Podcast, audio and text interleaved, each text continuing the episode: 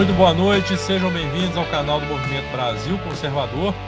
Hoje é quarta-feira, dia 5 de fevereiro de 2020. Aqui é o Henrique Oliveira e vamos para mais uma resenha do dia. Lembrando que a resenha está em diversas plataformas: YouTube, Google Podcasts, Spotify, enfim.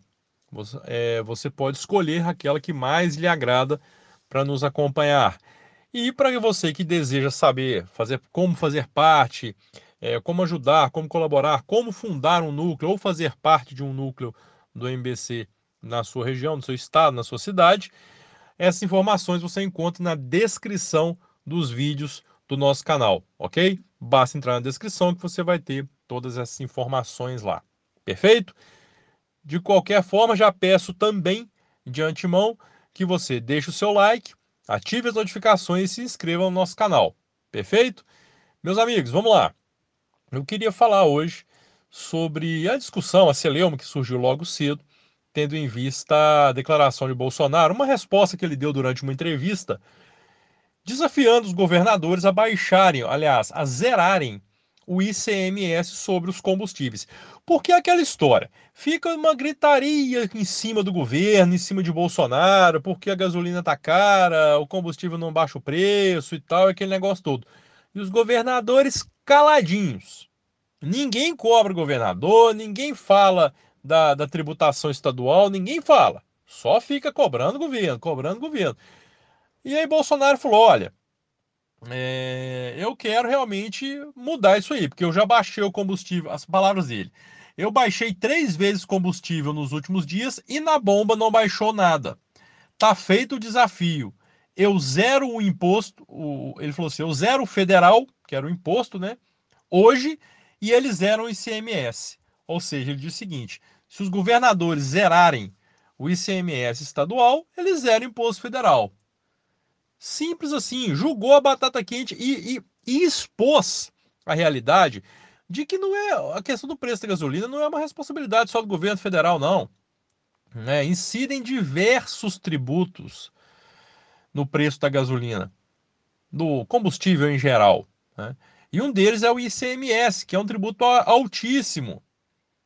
Então, a partir do momento que se houvesse uma redução por parte dos estados, eu não estou falando nem zerar, uma redução, também acabaria, também a, a, a, é, é, a diminuição do preço sim chegaria às bombas. Mas o que acontece? Nenhum governador vai querer fazer isso. Né? Porque o discurso é muito bonito. Vamos todo mundo tacar pedra no governo. Mas quando o governo joga batata quente para a mão dos estados, e aí, vamos fazer alguma coisa? Aí eles falam: não, peraí, não é bem assim. Dória já falou que é, gestão se faz com responsabilidade, não com populismo, chamando Bolsonaro de populista. Aí é Dória, então tá, gestão com responsabilidade para você é gastar milhões para botar a gente para vigiar opositor em redes sociais, né?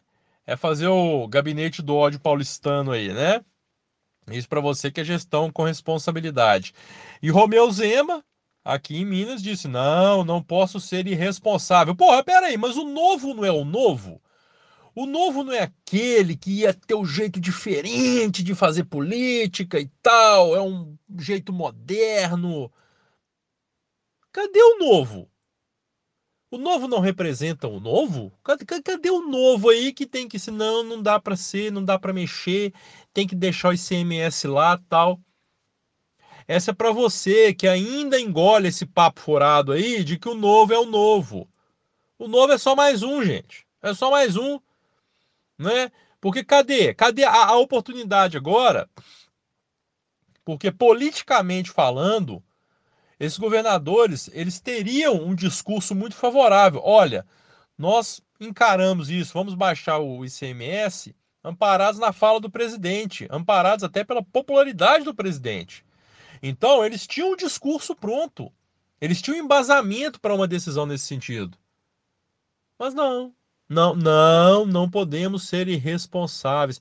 Irresponsabilidade é ter uma máquina estadual, um funcionalismo extremamente inchado que consome quase toda a folha de pagamento. consome quase toda a, a, a folha de pagamento, não, consome quase toda a despesa do Estado. Cadê as novas práticas, Romeu Zema? Cadê as mudanças? Ah, não dá para ficar sem ICMS. Dá sim. Dá sim, como dá também para acabar com diversos impostos no Brasil. Basta querer, basta modificar a máquina do Estado. Né? E eu estou falando especificamente de Minas aqui, estou falando um pouco mais de Minas porque é o meu quintal aqui. Porque foi um estado grande onde o Novo ganhou né? É, a eleição para o governo. E nós estamos vendo aí que, de novo, não tem nada. Né? A máquina continua inchada, os secretários, né? foi mantido uma petezada nada lá. Então, o discurso é muito bonito no papel. Esse pessoal que taca pedra no governo lá, agora que a batata quente voltou para a mão deles, o discurso mudou. Não, não, não pode, não dá, não é bem assim, peraí e tal. Olha, é, eu não acredito que nenhum, no meu pensamento, nenhum governador vai baixar, vai zerar ICMS né? Eu não acredito que qualquer um deles faça isso. Mas tiveram a oportunidade, tiveram a oportunidade de jogar a favor do povo, de repensar, de olhar fora da caixa. É claro que haveria uma perda importante de arrecadação. Pô, beleza, então vamos repensar de onde, o que que nós podemos rever para manter a arrecadação e desonerar o povo. Mas não, é muito mais fácil manter a arrecadação como está, pronto, acabou, o povo continua pagando imposto, continua pagando um preço altíssimo na gasolina e todo mundo jogando pedra em Bolsonaro. Bingo, né? Então, da próxima vez que alguém for tacar pedra no governo, lembra disso. Que o governo chamou a responsabilidade e, e chamou a divisão da responsabilidade com os estados. Beleza, baixa o imposto aí, zero imposto aí, que eu zero imposto aqui. Ninguém quis. Então, da próxima vez que alguém vier falar em preço de gasolina, falar: você lembra? Você lembra do que o Bolsonaro propôs? Pois é. Seu governador preferiu o caminho do comodismo, ao invés de olhar fora da caixa e procurar uma forma de modificar a sua arrecadação. Enfim, vamos lembrar disso, né, pessoal? Vamos lembrar bastante disso.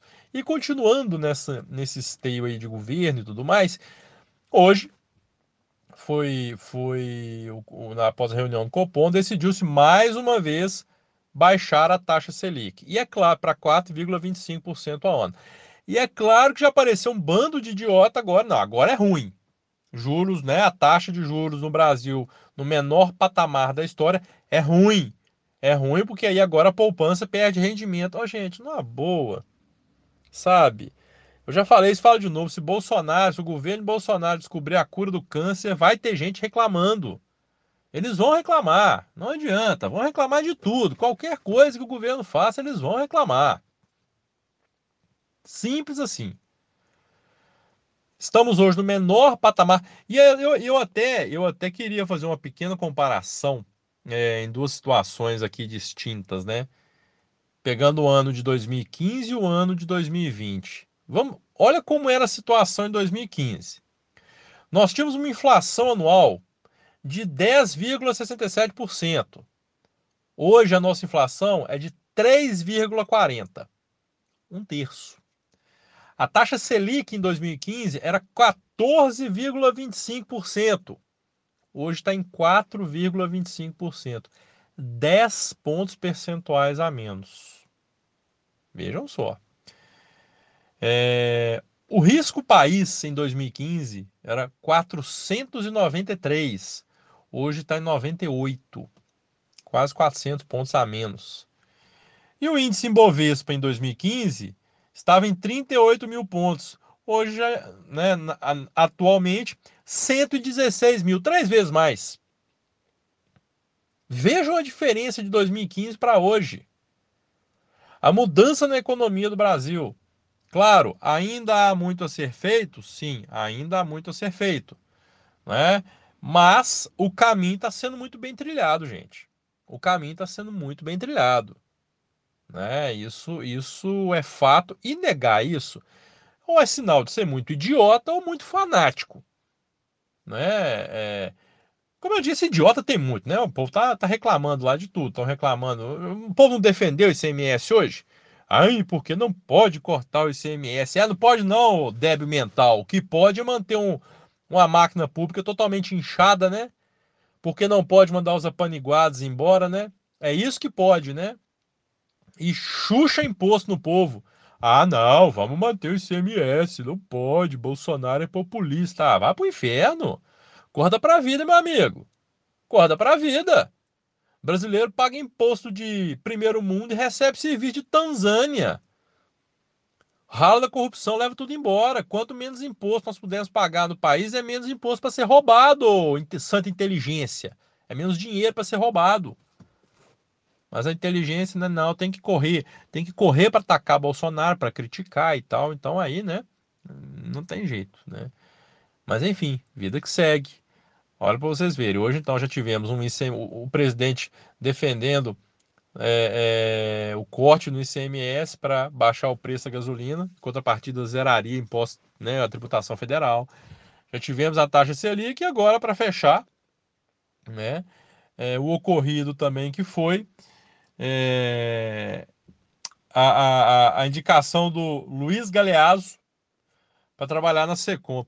Luiz Galeazzo, ele é nosso amigo lá do Twitter. É, para quem não conhece, agora eu acho que até a, a conta dele ele até encerrou depois dessa palhaçada que o Frota fez hoje. Ele tinha a conta Oi Luiz, um cara muito do bem, um cara muito bacana. E o Alexandre Frota, ele fez uma coisa extremamente escrota e babaca, porque ele pegou uma foto antiga do Luiz, foto íntima, que nem se sabe como isso vazou, né? Onde ele estava numa cama com duas mulheres. Pois é, e aí nós vamos entrar agora aqui, entrar em algumas, algumas questões bem rapidamente aqui. Primeiro, o que, que o Frota quis com isso? Ele quis, de certa forma, dizer que aí, ó, conservador tá fazendo homenagem a Troar aí, ó, né? Sei lá como é que fala esse negócio direito. Conservador tá fazendo putaria aí, ó. Pô, pera aí. Vamos lá. É engraçado, né? Porque o Alexandre Frota ficou revoltadinho, ficou revoltado com uma foto, né? Com um homem entre duas mulheres. Mas o Alexandre Frota não fica revoltado com a foto dele mesmo, que rola na internet, entre dois homens. Então, peraí. Então, o problema não é a foto, o problema é, é, é o recheio do sanduíche, né? Se a foto for um hambúrguer, não pode. Se for um cachorro quente, tá liberado, né? Pô, pera aí. Pera aí, o que, que tem uma coisa a ver com a outra, caramba? Né? E é legal também que a, a que Frota tá agindo, é, se bem PSDB é esquerda, né? É o esquerdista safado. E tá agindo perfeitamente como a esquerda. Na base da cara de pau, porque a esquerda prega que a pessoa pode, em público, né, no meio da rua, enfiar crucifixo, né, no você sabe onde, é fazer golden shower em ponto de ônibus, enfiar o dedo no outro lá em peça de teatro, é... enfim, todas essas né, coisas que a esquerda adora alardear. Mas aí se vaza um negócio, uma foto íntima, que o cara tá lá na intimidade dele em quatro paredes, lá, ah, não, aí não pode, o conservador não pode. Ah, hipocrisia do caramba, e nós é que somos hipócritas? Pô, peraí, né? E aí o mais legal é isso. E isso tudo no dia em que se aprovou a quebra, a quebra do anonimato de determinadas contas no Twitter, né? É, do Let's Dex, do Leitadas. Olha, eu, eu, eu digo o seguinte: nunca se fez isso com nenhuma conta de esquerda. Nós temos aí diversas contas de esquerda aí, né? Que metem o porrete no governo, que na época de Dilma emitiu o porrete em todo mundo, e nunca se fez isso. Nunca se fez. É o tal de Aécio de Papelão, é, jornalismo Vando, enfim, uma pancada desses aí. E nunca se fez. Agora, quando, quando surgem né, contas, e que graças a eles também, em muitas oportunidades, foram eles que desmentiram muita coisa, muita canalice, muita safadeza que estava sendo feita.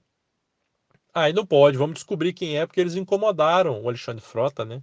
Incomodaram a esquerda, incomodou a esquerda e não, vamos quebrar. Vamos quebrar o sigilo. As contas de esquerda continuam lá, né, numa boa. E ainda tem gente que está confiando na isenção do Twitter e das redes sociais no Brasil, né? É, é, é foda, gente. É difícil. É difícil. É difícil, mas não é impossível, né?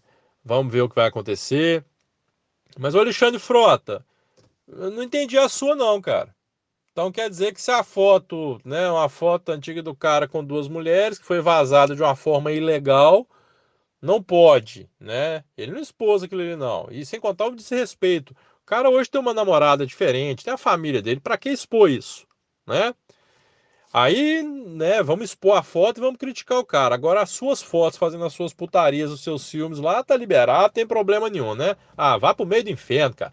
Ô, gente, numa boa. Meu amigo, se você votou no Alexandre Frota, se você cometeu essa bobagem, você fez essa loucura, essa loucura extrema na sua cabeça, né? De repente você tava num dia de esquizofrenia é, temporária lá, nas próximas eleições, repense isso aí, beleza? Vamos, vamos, vamos pensar melhor isso aí, porque não dá não, não dá não. Errar é humano, persistir no erro, né? Pelo amor de Deus. Bom, meus amigos, é isso. Um grande abraço para vocês. É, como eu disse, se inscreva no nosso canal, ative as notificações, deixa o like aí no nosso vídeo. E vamos na luta, gente. Vamos na luta, que não é fácil não. É o que tem de oportunista, pilantra aí, nossa, não vai ser fácil não. E querendo se agarrar a Bolsonaro, nossa, ó, nós vamos ter uma luta árdua pela frente aí. Grande abraço para vocês. Amanhã estarei de volta aqui. Aguardo todos vocês. Um grande abraço. Fiquem todos com Deus. Até amanhã, se Deus quiser.